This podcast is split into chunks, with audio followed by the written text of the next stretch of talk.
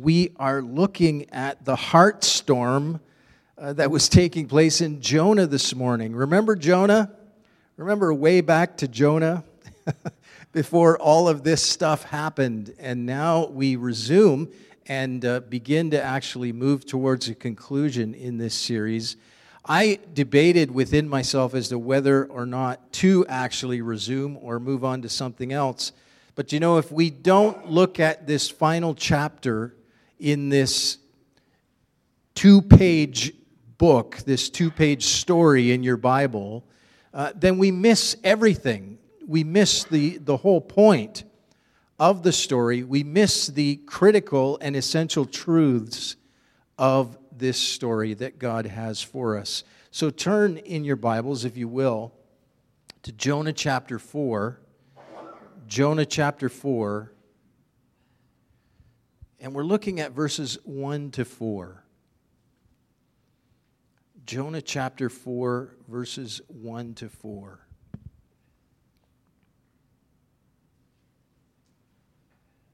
Look at it together with me. But what God did was so terrible to Jonah. And if you're wondering what that was, then you need to go back and look at it again. And in fact, I encourage you to just, uh, in these uh, coming days and weeks, to uh, just read Jonah again, just to refresh your memory. And if you want to get the previous messages to this point, uh, you can go back on uh, our website or speak to Sue Chatterton, and she can hook you up. Uh, but what God did was so terrible to Jonah that he burned with anger. And he prayed to the Lord and said, Oh Lord, is this not what I spoke of when I was still in my homeland? That is why I fled with haste to Tarshish. For I knew that you are a gracious and compassionate God, very patient and abounding in steadfast love, and who also renounces plans for bringing disaster. Isn't that a beautiful description of who God is right there? And think about it, it's in the Older Testament. How about that? For I knew that you are a gracious and compassionate God, very patient and abounding in steadfast love, and who also renounces the plans for bringing disaster. Therefore, now, O Lord, please take my life from me for to me, death is better than life. And the Lord said, Is it good for you to burn with such anger? Of all the books of the Bible, Jonah has the most unexpected and overlooked final chapter. And that's why I finally decided to resume this together uh, with you rather than just move on to something else because we don't want to miss this final chapter. Most people, most of us, have heard the story of Jonah in one form or another, but they think of it as ending at Jonah's repentance and release from the fish. A smaller number of people may be able to tell you that the story goes on, and that Jonah obediently went and preached successfully to Nineveh, almost everyone thinks the story ends right there. Yet there is a final startling chapter in which the actual and the real lessons, as I said a moment ago, of the entire narrative, the entire story, are revealed to us. So if we just move on and forget about chapter 4, then we're really going to miss it and what God has for us in this story. This incredible break right here at the beginning lapse of Jonah that we are witnessing right here at the beginning of chapter 4. As we've already considered in our previous studies together in this uh, story, Assyria was the greatest power in the world at this time and the cruelest. It's understandable that at first Jonah did not want to go and preach in its capital. Yet when he finally did, when he finally went and announced God's coming judgment of giving them over to their evil behavior, there was massive repentance that took place in Nineveh. Now, although the nature of this repentance uh, and turning away from evil was more of a social reform than it was an actual spiritual transformation, nonetheless, even at that, God, who is gracious and merciful, God who is slow to anger, God who is abounding in steadfast, unfailing love, eager to relent and not to punish, he granted, even at that, a reprieve and he did not permit the city to be overthrown and destroyed. It was nothing short of astonishing. Many modern readers of Jonah respond to such a story as this with skepticism. We're all cynics to some measure or another. Quick to believe accounts of mass violence. But it's harder to believe that the various classes of people of a great city would actually unite and agree to turn away from living lives of injustice. But that's what happened here in Nineveh. Even so, we still wrestle with this. We're still struggling to wrangle our cynicism and skepticism to the ground. But that's exactly what happened here in Nineveh. There was a turning from injustice. This shows us how powerful the living Word of God is. Even though Jonah preached it with reluctance in his heart, the living Word of God is more powerful and transformative than we can imagine, loved ones. Now, this would lead us to expect that the book would end right there at the end of chapter 3 on a note of triumph. When Jonah uh, returns to his homeland, rejoicing, but instead, events take an unexpected turn. This change of plans, verse 1 of chapter 4, this change of plans, the narrative says, upset Jonah greatly. And he became very angry. Our last episode, so long ago when we were together in this series, closed with the Ninevites turning away from evil. And if you read chapter 3 again, you'll see that. This episode opens with Jonah's heart furiously burning with evil. The Ninevites turn away from evil. Jonah's burning with evil. When the Ninevites decide to turn away from evil, their very turning, ironically, becomes for Jonah an evil in and of itself. The, the Hebrew here literally reads, and it was evil to Jonah, an evil great, and it burned in him. He was incensed. This was something more than just mere displeasure. he finds that the time fuse does not work on the prophetic bomb he planted in Nineveh. What God did was so terribly evil to Jonah that he is now himself a burning pyre of anger. He cannot stomach what, in his opinion, was Yahweh's cheapening his mercy by offering it freely to all, especially the likes of Nineveh. The reaction is shocking and inexplicable, really. I mean, do artists get angry when a prominent museum accepts their art for an installation? No.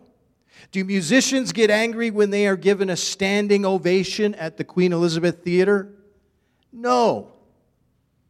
Why then, when Jonah has just preached to the toughest crowd in his life, and they have received the message and responded positively down to the last person, why would he have a meltdown like this of furious rage?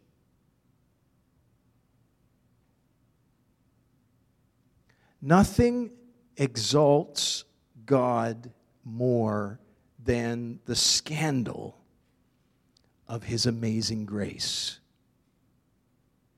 I'll say that again. Nothing exalts God more than the scandal of his amazing grace. And number, nothing humbles us more or robs us of any grounds for boasting and exposes our utter failure more than that same grace. Because that amazing grace is given apart from any of our, our own human achievements or worth. It is not something we've earned. It is not something we've merited.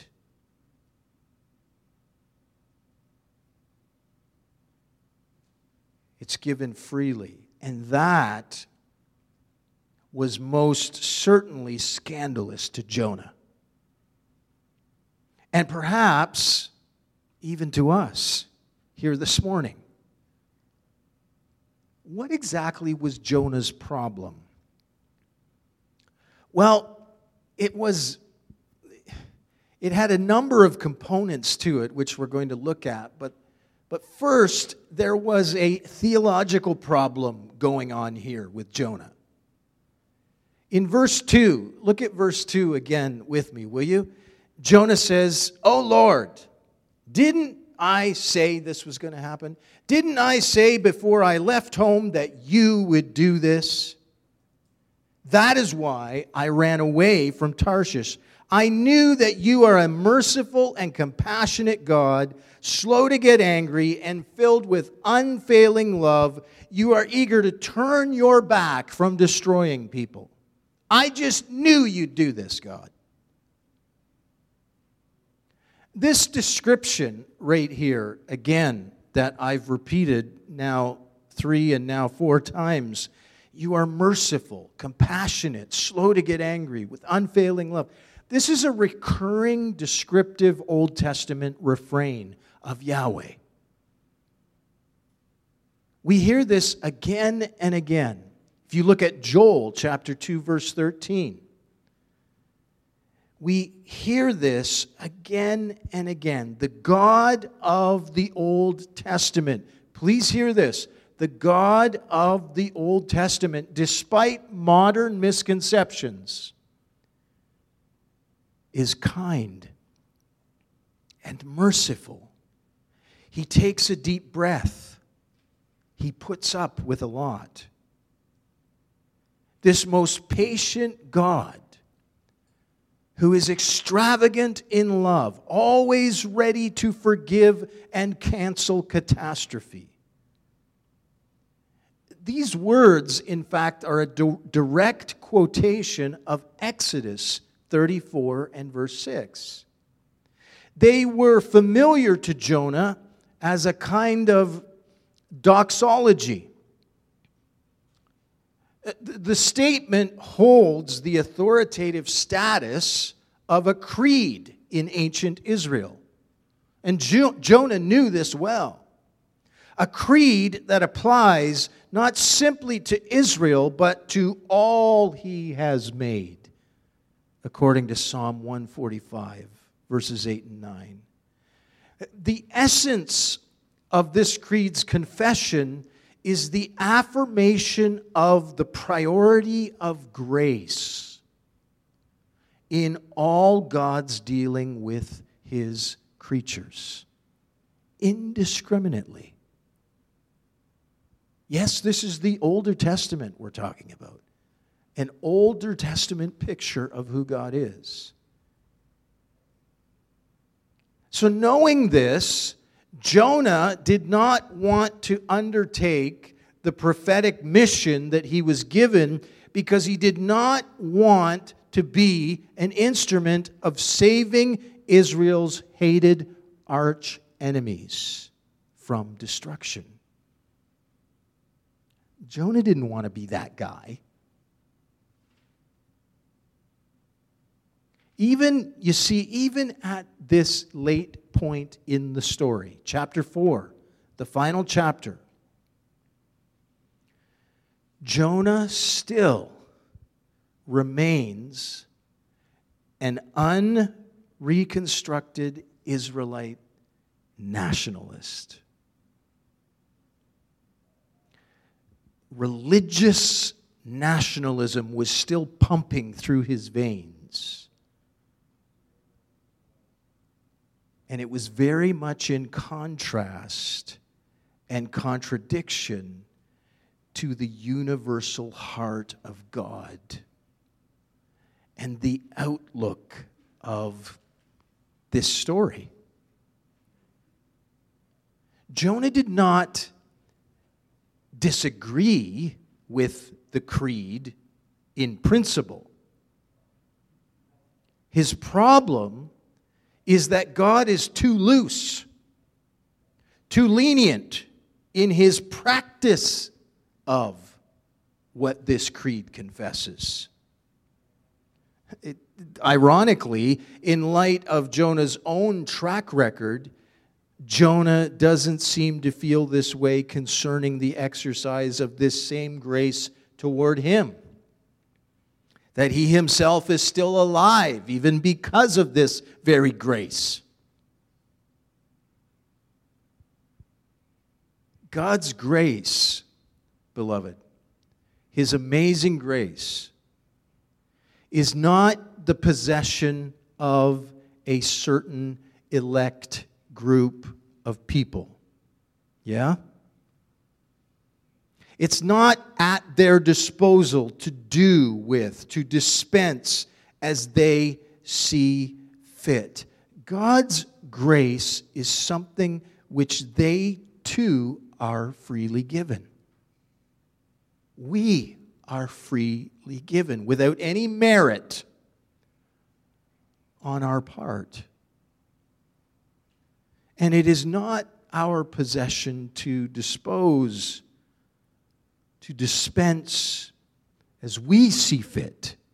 It is God's grace. And He dispenses of it as He sees fit, indiscriminately. So it's at this point at the very heart of Israel's understanding of her faith, that we are now let in on the actual ongoing argument Jonah has been having with God all along. We haven't really fully been given the details of it throughout the story.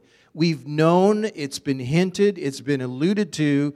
Uh, Jonah's expressed some things, and it's, it's left us with the, the understanding that something's up here with Jonah and, and he's got some issues with God, and we don't know exactly what that involves. But now we're let in on this final chapter of what exactly that is. His issue with God's indiscriminate outpouring of grace. That he truly is a God of compassion and mercy, slow to anger, filled with unfailing love. In principle, Jonah agreed with that in his head, in theory, but in the living out of it, he struggled. There was a theological turmoil going on in his heart. Verse 2 and 3 of chapter 4 give us a brief sample of this, but it's not too difficult, I think, for us to imagine the rest of it. I just knew, God, you might do something like this. I saw this coming and I called it. These people are evil. These people are Gentiles, and they only changed because they were scared. They didn't convert and start worshiping you. They merely promised to start changing. And, and you bestow on them mercy for that? Just that promise to start changing, and, and you give them freely of your mercy right then and there? It's good that you are a God of mercy, grace, and compassion, but this time you've gone way too far, God. This is too much. To Jonah, this was a theological embarrassment and a divine faux pas of which he had been compelled degradingly and humiliatingly to be an instrument. His complaint is not that he has lost his prophetic reputation, but that God's behavior does not conform to Jonah's theology.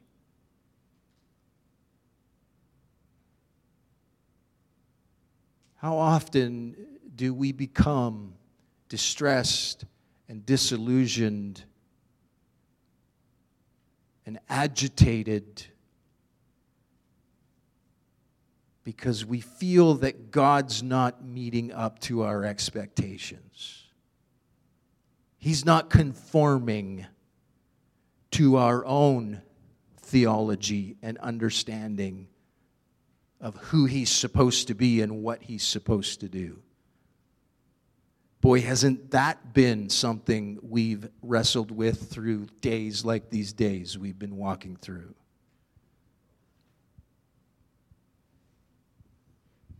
Now,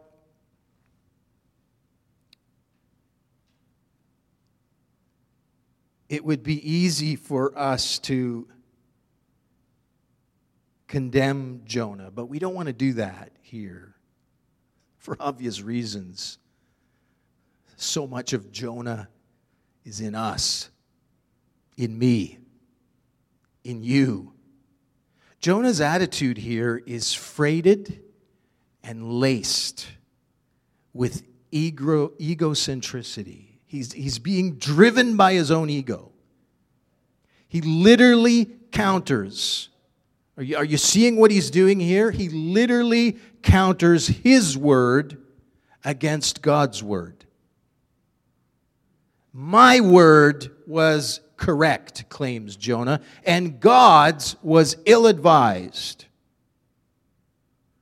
I or my occurs no fewer than nine times in the Hebrew original of verses 2 and 3.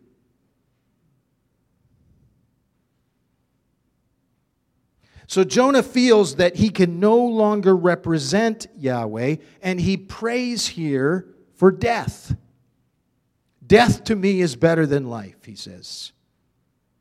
He as much as harshly rebukes Yahweh, saying, Over my dead body. To put it in our vernacular today, God, over my dead body, are you going to do this? Over my dead body, will I accept this over the top demonstration of your grace? Jonah himself, forgiven, a living miracle of God's grace, he cannot accept that non Israelites should be forgiven as well. The name Yahweh, translated the Lord, has not appeared since chapter 2. But now Jonah literally cries, Alas, Yahweh. This is the personal covenant name of God that's used here. The personal covenant name of God, which he reveals only to his people Israel. And it is the covenant of God with Israel that is much in Jonah's mind as he's trying to process this. The Lord had promised to preserve Israel and accomplish his purposes in the world through them. How can God keep his promises to uphold his people and at the same time show mercy to his people's arch enemies? How can he claim to be a God of justice while allowing such evil and violence to go unpunished? You see, in Jonah's mind, then, the issue is a theological one. There seems to be a contradiction going on here for Jonah between the justice of God and the love of God. He knew that God loved Israel and extended his mercy to his chosen people. He felt in the very marrow of his bones that this special love of God should not be extended to Gentiles above all to evil Gentiles such as the inhabitants of Nineveh.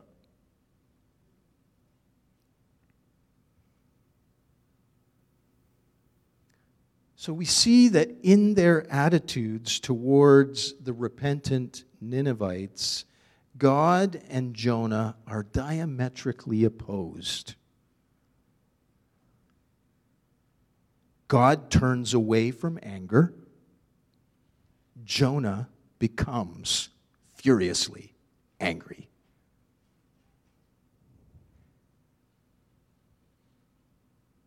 This episode is marked by the deep gulf which separates God and Jonah.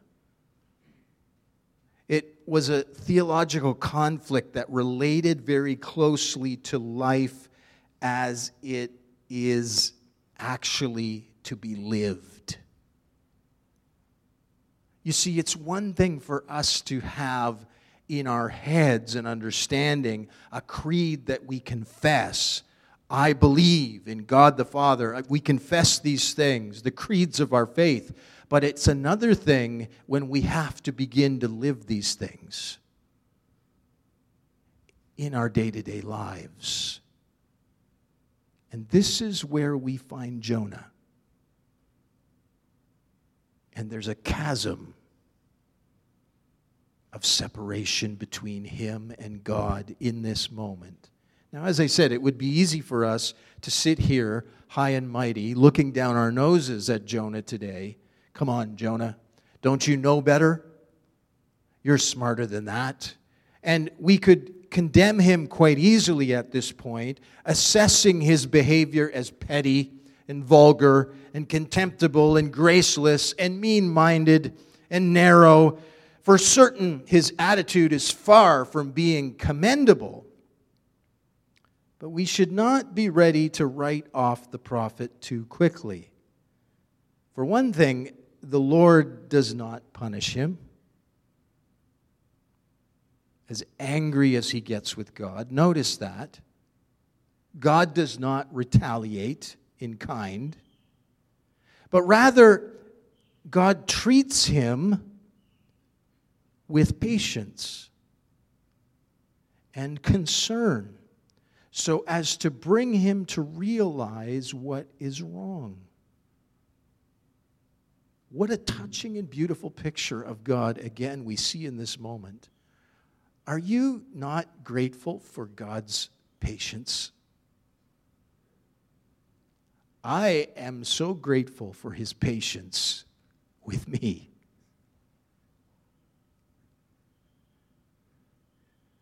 You may sit there in wonder at how God can be so patient with me. But I am so grateful for his patience. His patience with us. His slowness to anger. Not willing that any of us should perish in the fruit of our own attitudes and outlook and conduct.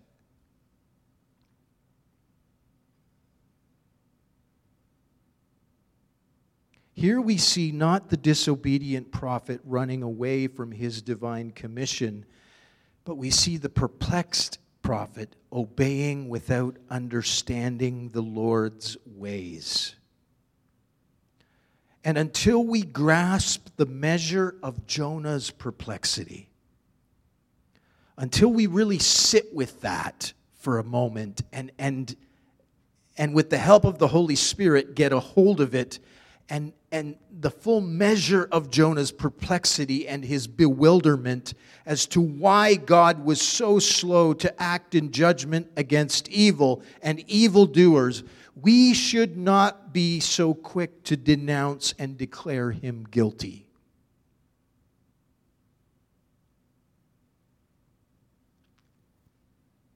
We ourselves, if we're honest, have found, are finding, will find eventually ourselves in this same place before God as Jonah. Disillusioned, bewildered, perplexed. God, how can this, how can, how can this, ha- how is it you're not intervening? How can this be going on? We must also remember that under Assyria, Israel had been subjected to severe hardships in life. If you recall, we've looked at some of those in our previous times in this story. They were subject to foreign powers. They were subject to economic difficulties affecting daily life and health, a highly uncertain future in which to raise their families. This is the reality of life in the Israelite community for whom the prophets had promised a glorious future. It was a community characterized in significant ways by disappointment and despair. And it is to this kind of community that the word to go to Nineveh comes. Life is now to be offered to the wicked while Israel continues to suffer a life of distress, eking out a living. How can that be? Some of you can relate very closely with this, uh, even when you consider your home countries and your homelands that you have come from, and the oppression of governments there, and the corruption that prevails. Here they are, eking out a living. How can this be? What sense does that make? Something horrible has gone wrong with the basic order of things futility, faith in vain, a spirituality of bewilderment. This is where Jonah was.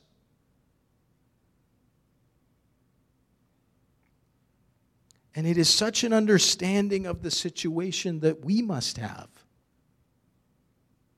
if we are going to be able to comprehend this heart wrenching death wish response on the part of Jonah.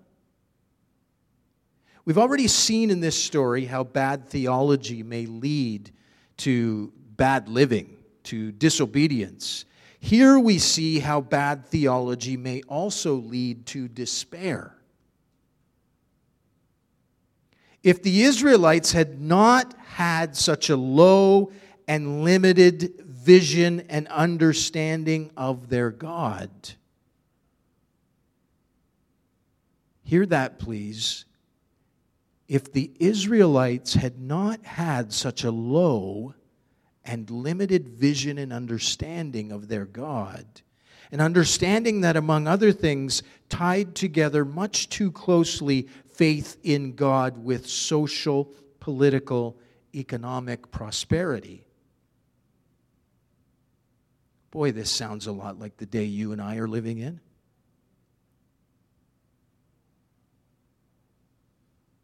A faith that, among other things, was tied much too closely with social, political, and economic prosperity. If they hadn't had such a low view of God in this way, they would have been better enabled to cope with the realities of their lives. Their faith would have been grounded in a greater, higher vision of God and thereby be more vigorous and robust. They would have been better enabled to navigate the realities of life. Beloved, this is for us. We must be a people who think rightly about God. What comes into our minds when we think about God is the most important and telling thing about us. A right concept about God is basic, is key, and is foundational to our lives and to our worldview, to our practical living, a life of loving, life giving faith and worship in the real world. Like Peter in Acts chapter 10, maybe you remember the story. We need our worldview transformed. Read Acts chapter 10 and you see how Peter, he's on the rooftop praying, and God begins to radically change and transform the way he thinks and his worldview. And likewise for us, we may need our worldview transformed we may need our theology corrected, adjusted by the Holy Spirit. This begins with thinking rightly about God. How, how does worldview work? A, a worldview is not the way we look at the world. That's not worldview. A worldview is the lens through which we see the world. And that lens makes a difference. Most people are not aware that they are looking through the lens of worldview. But each of us has such a lens. Every one of us, there are no exceptions. And if we are unaware of that lens, then we are hard pressed to see the world as it is. The lens has colored and distorted our view of reality. The lens is often ego centered, as it was for Jonah. If we don't understand this, we will continue to think that we see the world as it is. Rather than through the lenses we all have. Bluntly, this lens is the bias we all have. If our worldview is an in Messiah worldview. If our worldview is an in Christ Messiah worldview, then we are doing well at becoming the new creation people, the new humanity God means us to be. If we reveal aspects of our worldview that are less than God intends, that are less than in Messiah, less than in Christ, less than the new creation people of God we are meant to be, then we must repent. Metanoite is the Greek term. And do you know what? The English translation repent is really inadequate in its, its, its helping our understanding what is really meant here. Repent at its essence means to have a transfiguration of the heart and the mind. Remember the transfiguration of Jesus on the mountain before the that is to happen in our hearts and minds. And it's a work that is brought about by the Spirit of God. We cannot make that happen ourselves. The Holy Spirit must be at liberty to carry out that work in us. And He emancipates us and takes us beyond our own mental attitudes, our own outlook and conduct that are not in Messiah. The Holy Spirit takes us beyond that. The Holy Spirit uh, brings our hearts and our minds, our very consciousness, our worldview, or our way of processing, He brings it into God's meta, His expansion. Metanoite an expansion of the way we think and the way we live, our conduct, our behavior, our attitudes, our outlook, our perspective. The Holy Spirit brings us into God's meta, His expansion, thereby placing our lives on the stretch with God and keeping them there. Beloved, oh, that we would be a people that are continually on the stretch with God. Hello? I want to be someone who is always on the stretch with God. That has been my prayer before the Lord for so many years now, that I would always, no matter what age or stage of my life, I would always remain supple and pliable and shapeable by the Spirit of God and stretchable by the Spirit of God, remaining on the stretch with God. Repentance. God was desirous to bring Jonah to this kind of conversion and transformation. That's what repentance really has to do with. It's, it's, it's a conversion of sorts, a transformation that takes place, a transfiguration, an expansion. He was desirous to bring Jonah there. And loved ones, he's desirous to bring us there as well, you and me.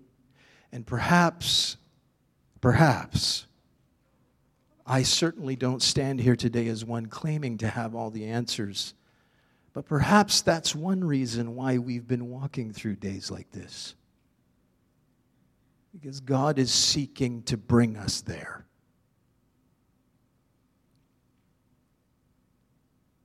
To transform the lenses. To keep us on the stretch with Him that we would have our theology adjusted and corrected. So that our understanding of God and how we think about God, the story of Job is all about that. The story of Job is about how we think about God when we go through times of suffering and struggle and perplexity and difficulty, the way Jonah was experiencing right now in this moment of this story. Because how we think about God, especially in times like this, will have a radical effect and impact on our lives and on the lives of others as we represent Him or misrepresent Him to the world.